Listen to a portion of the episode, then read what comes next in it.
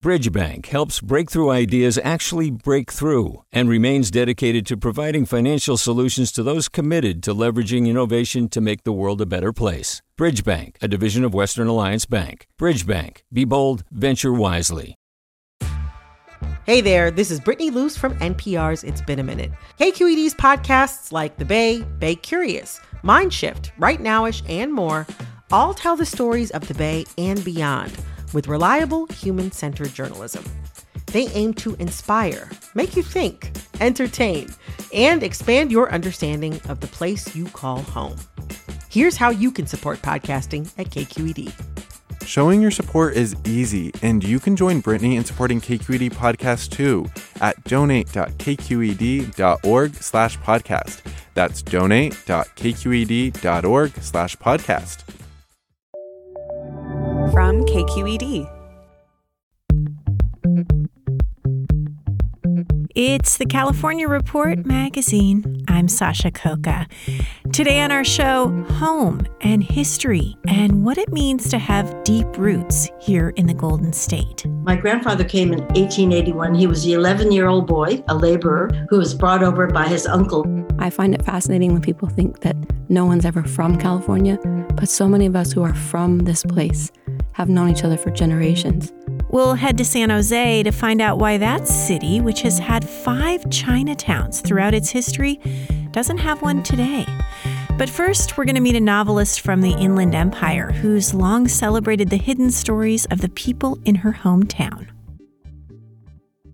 Susan Straight is a professor of creative writing at UC Riverside, and she also grew up in Riverside, her new book, Mecca, is a story of intertwined characters who all have deep roots in the mountains, deserts, and canyons near Riverside and Coachella, and who are each, in their own ways, looking for a version of the California dream.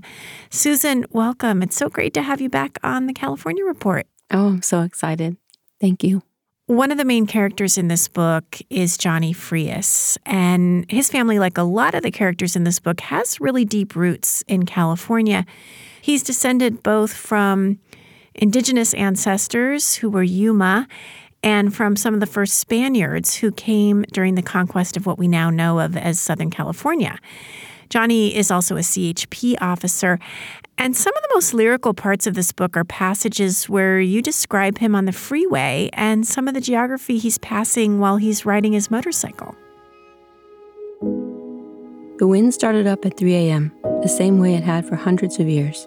The same way I used to hear the blowing so hard around our little house in the canyon that the loose windowsills sounded like harmonicas. The old metal weather stripping played like the gods pressed their mouths around the screens in the living room where I slept when I was growing up. After I got off work this morning, the wind took a break, and I was knocked out for a few hours, waking up to hear Rose Sotelo's radio next door playing ranchera music, tubas and trumpets thumping against the stucco, her canaries worried in their little songs. But now that I was back on shift, the Harley was pushing hard against the biggest gusts. The Santa Ana's blowing crazier than ever, the way they always did in the afternoons. Fierce from the nap, Brazilian pepper trees, the ones that grew in every vacant lot or frontage road area along the 91 and the 55 freeways, had those long branches like ferns or seaweed, and when the wind blew them sideways like skirts, I could see homeless encampments under a lot of the trees. A Thursday in October, Santa Ana winds 94 degrees, fire weather.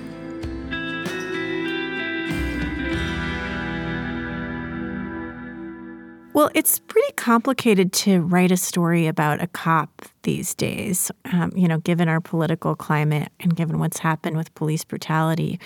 But Johnny's interesting because he not only has a badge and a gun, but he also faces deep racism from some of the people he pulls over, from some of the white officers that he trained with.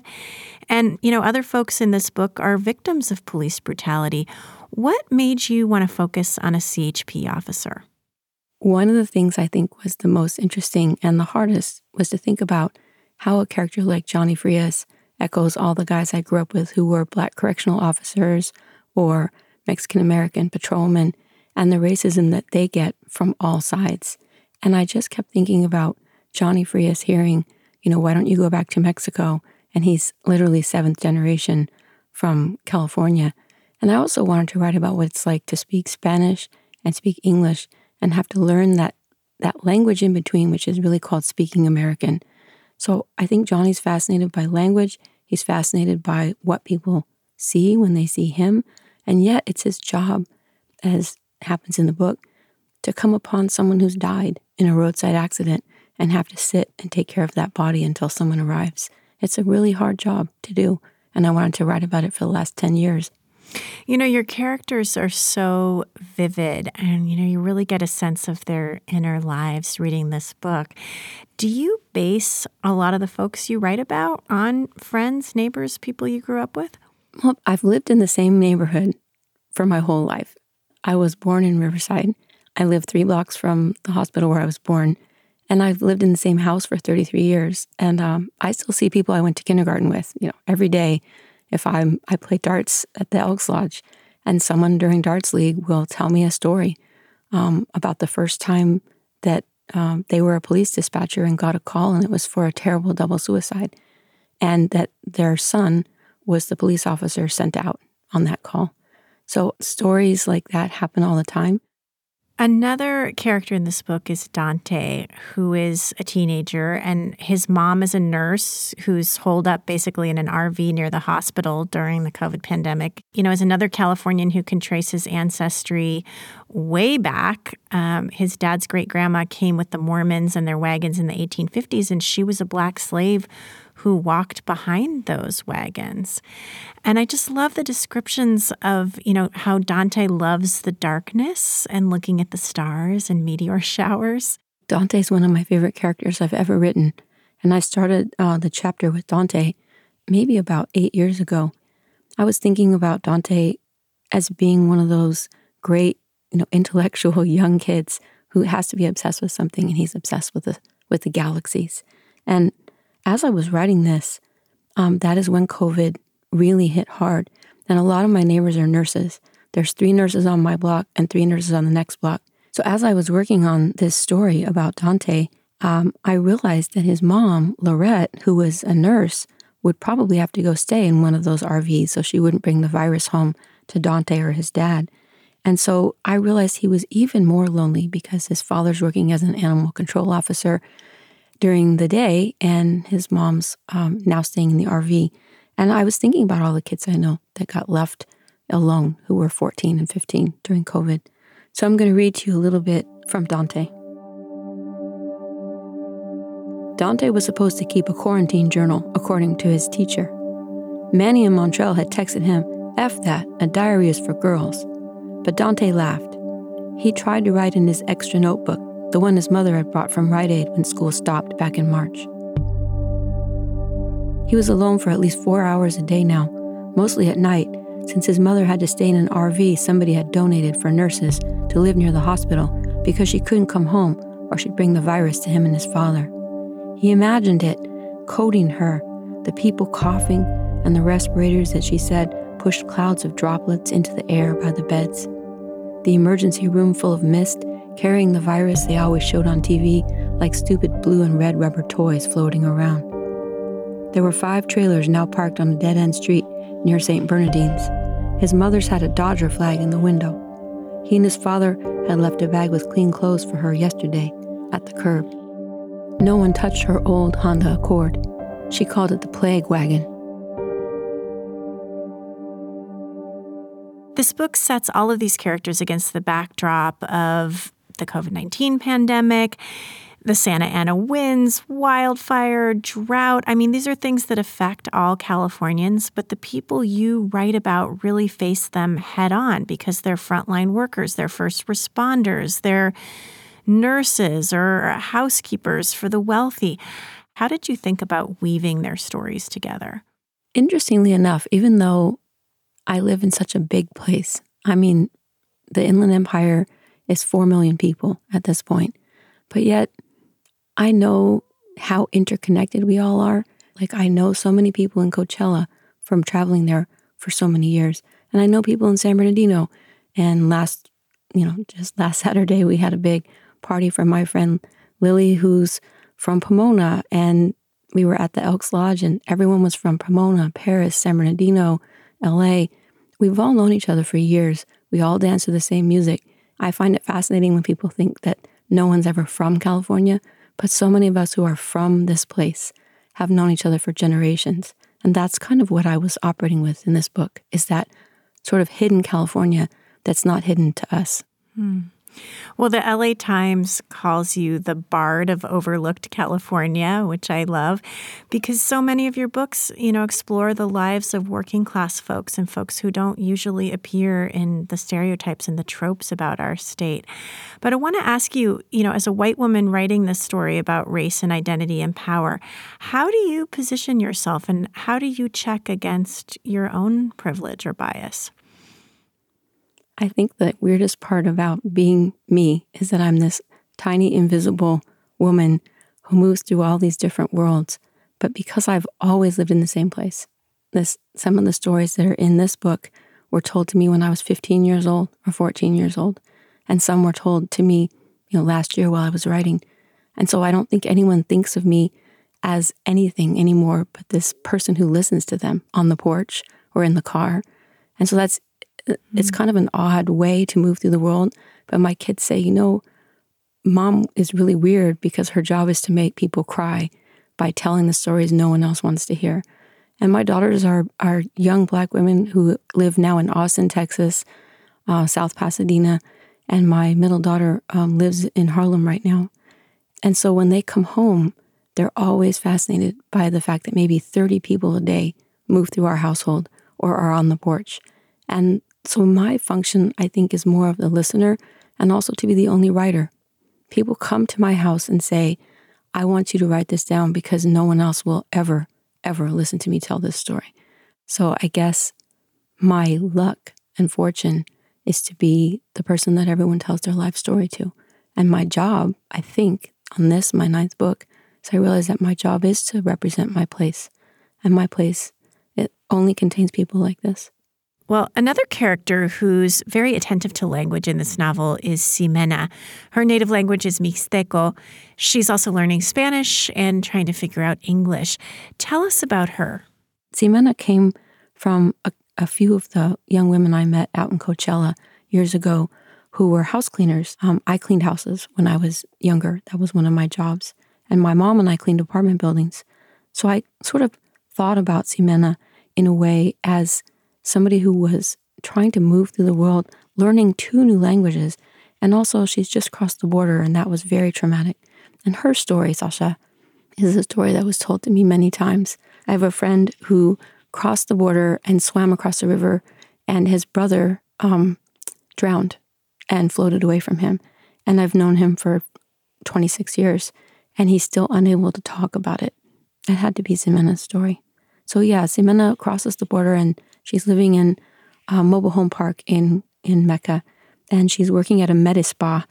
Um, I saw a place like this, and um, I was just fascinated by watching all the layers of people who were there.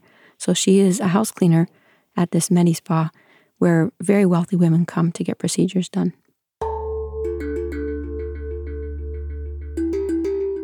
Every day except Sunday, Ximena cleaned numbers 7 through 12. Senora Luz held the clipboard and told Ximena which of the cottages were empty, which needed extra service, and which women had complained if she knocked or entered. For two days, Do Not Enter had hung on number 12, the last cottage. When she listened at the window, Ximena had heard a lone, loud cricket inside, screeching in rhythm, even in the daytime. Crickets got confused in the dark, and the shades were pulled tightly on television voices and the roar of air conditioning. Now she dumped the wet towels from number 9 into her laundry cart. Since Tuesday, number nine's thick white cotton had been marked with the particular pink of blood lightened by bathwater.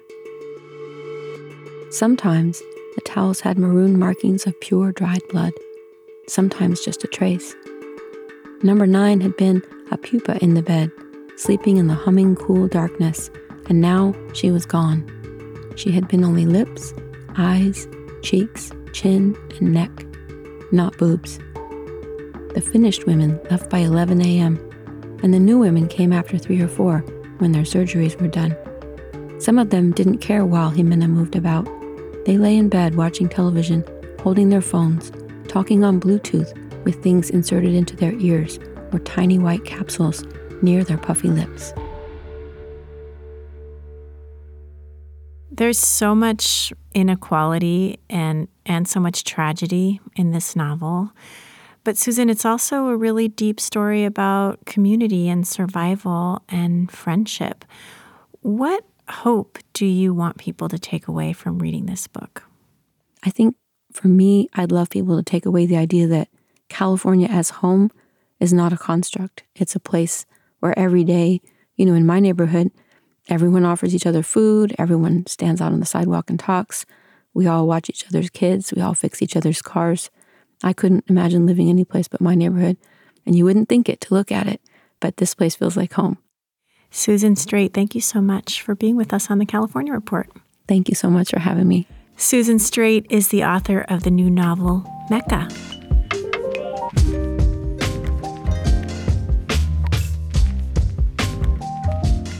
So much of Susan Straight's work is about people finding home and building community. But what if the community you're trying to build keeps getting destroyed? Our next story takes us to San Jose, which has actually had five Chinatowns throughout its history. But why isn't there a Chinatown in San Jose today? KQED's Silicon Valley reporter Adhiti Bandlamudi tried to find out. To answer this question, I had to first understand why San Jose had so many Chinatowns to begin with. We have to go back to the mid 1800s, around the time of the gold rush. Thousands of immigrants came from all over the world looking for gold, including many from China. So many of those Chinese immigrants that came were working class. That's James Lai, a professor of ethnic studies at Santa Clara University. And they came for the same reason why they still come to this very day for economic opportunity. James says that a lot of them found work in mines or on the Transcontinental Railroad. And those were often short term contracts that they were being paid to come, room and board, and transportation would be provided. When those contracts were up, many of those men were on their own to find more work. Some went to San Francisco and opened laundromats and other businesses. Some built levees throughout the Sacramento Delta, and some began working in agriculture, picking the orchards in the Santa Clara Valley the ratio was roughly 26 to 1 Chinese American men to women at this point in time. And they were sending money back uh, to help family back home, but they weren't wealthy. They, they, they never achieved the wealth that they hoped they would achieve, then to be able to return back to their villages and retire or help their families. So they stayed and they endured. Racist policies kept them from owning property, and white people didn't want them in their neighborhoods. So in the 1860s in San Jose, they built the first Market Street Chinatown. That first Chinatown lasted until 1870, and then the Vine Street Chinatown was built and thrived from 1870 to 1872. Both of these Chinatowns were burned down. From the moment Chinese immigrants started coming to America, they faced racism and violence, but they kept rebuilding. There really wasn't a choice. It was just simply to to continue to try to plant your roots. And the only way you could do it was through these kinds of Chinatowns.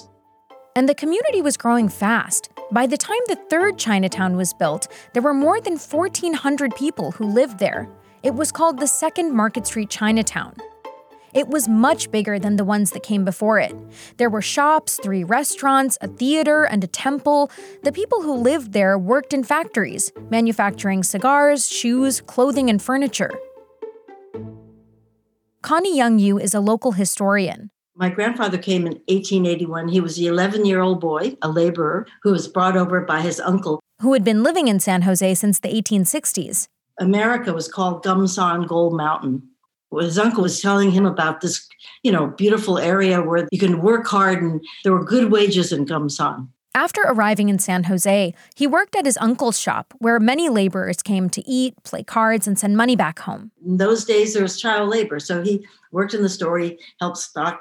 He was like a janitor and he helped serve food to the workers when they came. Eventually, he landed a job as a houseboy for a white family outside of Chinatown and it was there where he was exposed to racial violence for the first time.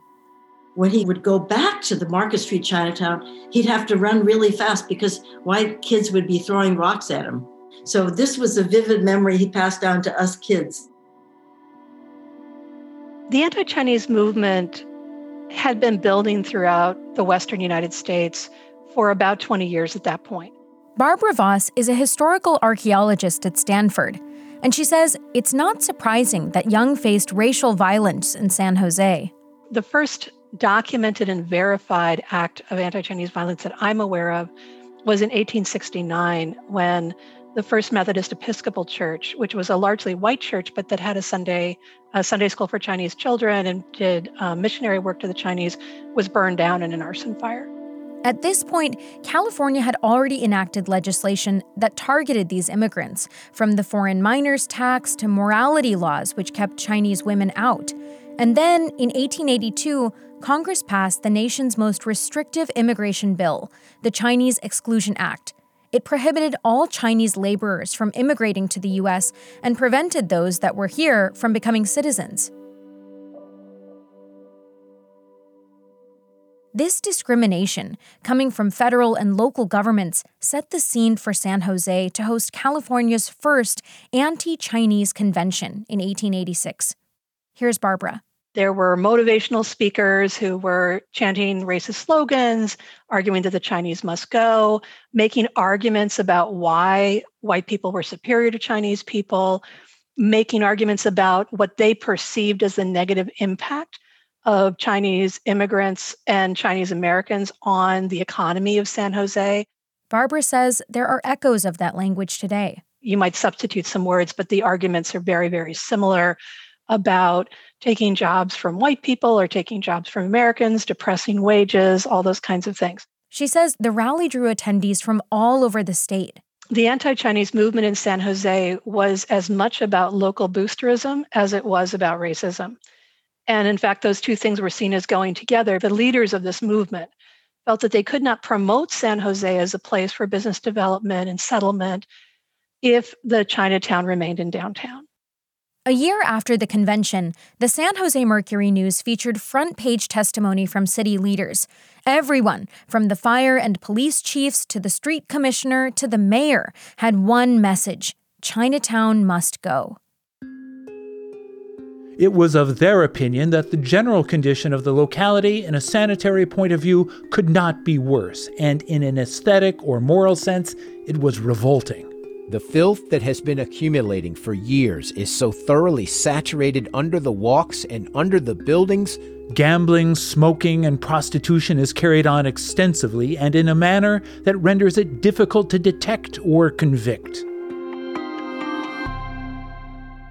No surprise, Mayor Charles Breyfogle and the City Council voted unanimously to get rid of the second Market Street Chinatown.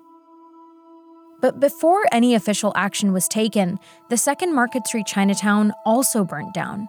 That made it the third San Jose Chinatown to succumb to arson. Before the fire, Chinese residents had already started moving out of San Jose. After the fire, even more left. Here's Connie Yu.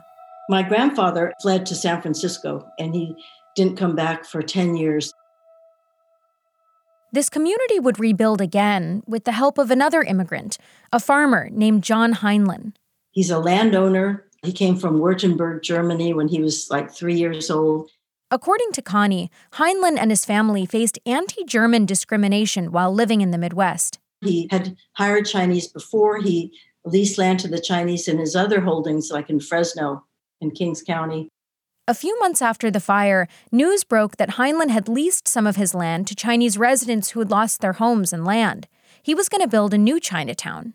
There was such an uproar among the citizens, including City Hall, the mayor, and uh, they said, Down with John Heinlein. You know, he's a traitor to his people.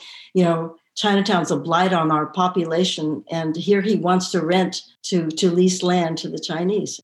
Despite receiving death threats, Heinlein finished construction in 1887, just months after the fire that destroyed the last Chinatown. Angry locals called the new community Heinleinville. Here's Connie Yu again. They couldn't drive out Chinatown. Chinatown was there to stay.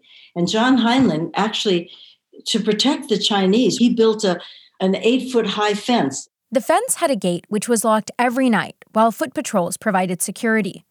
Eventually, Connie's grandfather became a partner at one of the shops in Heinleinville and was able to settle in San Jose. Heinlein gave him a chance for a new life in San Jose. He was a merchant and there was able to, to send for his wife in, in China. He had been separated from his wife for 14 years. She came over, and in 1910, they had their first son, my uncle Ming Young. And then two years later, in June um, 1912, my father was born. Connie says Heinleinville was a thriving community. About 2,000 people lived there. Newspaper accounts say the New Temple was the center of the community. A two story structure, it featured a bright red door and gold pillars on the top. The upper floor housed an intricately carved and gilded altar. The lower floor was used as a town hall and as a Chinese school for the kids who grew up in Heinleinville. Connie shows me some old newspaper articles from back then. January 25th, 1914. And it shows that by this time, Chinatown had some respect. The article is from the San Jose Mercury Herald. The headline Chinatown celebrates New Year. The article mentions, you know, how elaborate the festival was and how beautifully the streets were. And it mentioned that my grandfather was one of the men that were decorating the street. So it showed something that Chinatown was established and people realized that it was going to be part of San Jose. And it was for 44 years. Heinleinville was San Jose's longest established Chinatown until 1931. The Chinese Exclusion Act had been in place for almost 50 years, and because people couldn't come into the country easily, immigration dwindled. Soon, there weren't enough people left in Chinatown to keep it alive. And the Great Depression took a real toll on the Heinlein estate, which owned the land the Chinatown stood on. In 1931, it went bankrupt and eventually, Heinleinville became city property and was demolished. When I first started working on this story, I wanted to find exactly where Heinleinville once stood. But walking around near Japantown, I wasn't able to find anything that marked this rich history. But that's going to change soon. Connie Young Yu has been working with the city to build a park where the last Chinatown was built. She says it'll commemorate Heinlein's contributions to San Jose and highlight the history of Chinatown and the deep roots of the Chinese community here. It's going to be called Heinleinville Park. For the California Report, I'm Adhiti Bandlamudi in San Jose.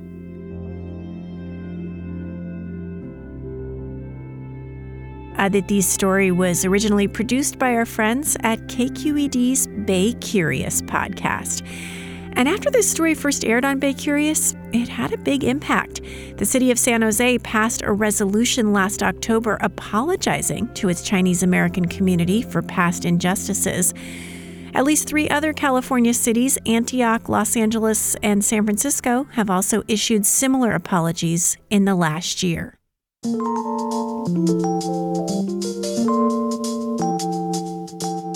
California Report magazine is a production of KQED Public Radio in San Francisco. Our senior editor is Victoria Mauleon, Susie Racho is our producer director, and Brendan Willard is our sound engineer. Our team also includes Amanda Font and Izzy Bloom.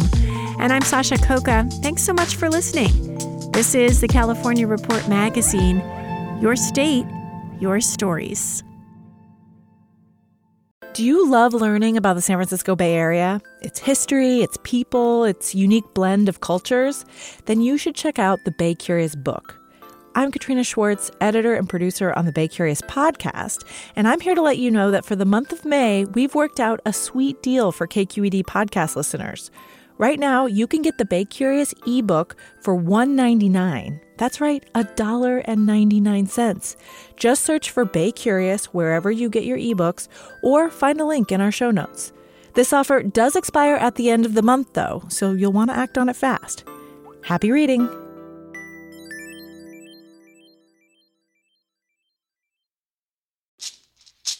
Hey, it's Glynn Washington from Snap Judgment. And if you love what you're hearing, and I know you love what you're hearing, please consider becoming a KQED member. You get special access to cool events, behind the scenes footage, and so much more. Plus, you'll sleep better at night knowing you did your part for the community you depend upon. It's in you. Please be in it. Visit donate.kqed.org slash podcasts to sign up now. That's podcast with an S. Thanks.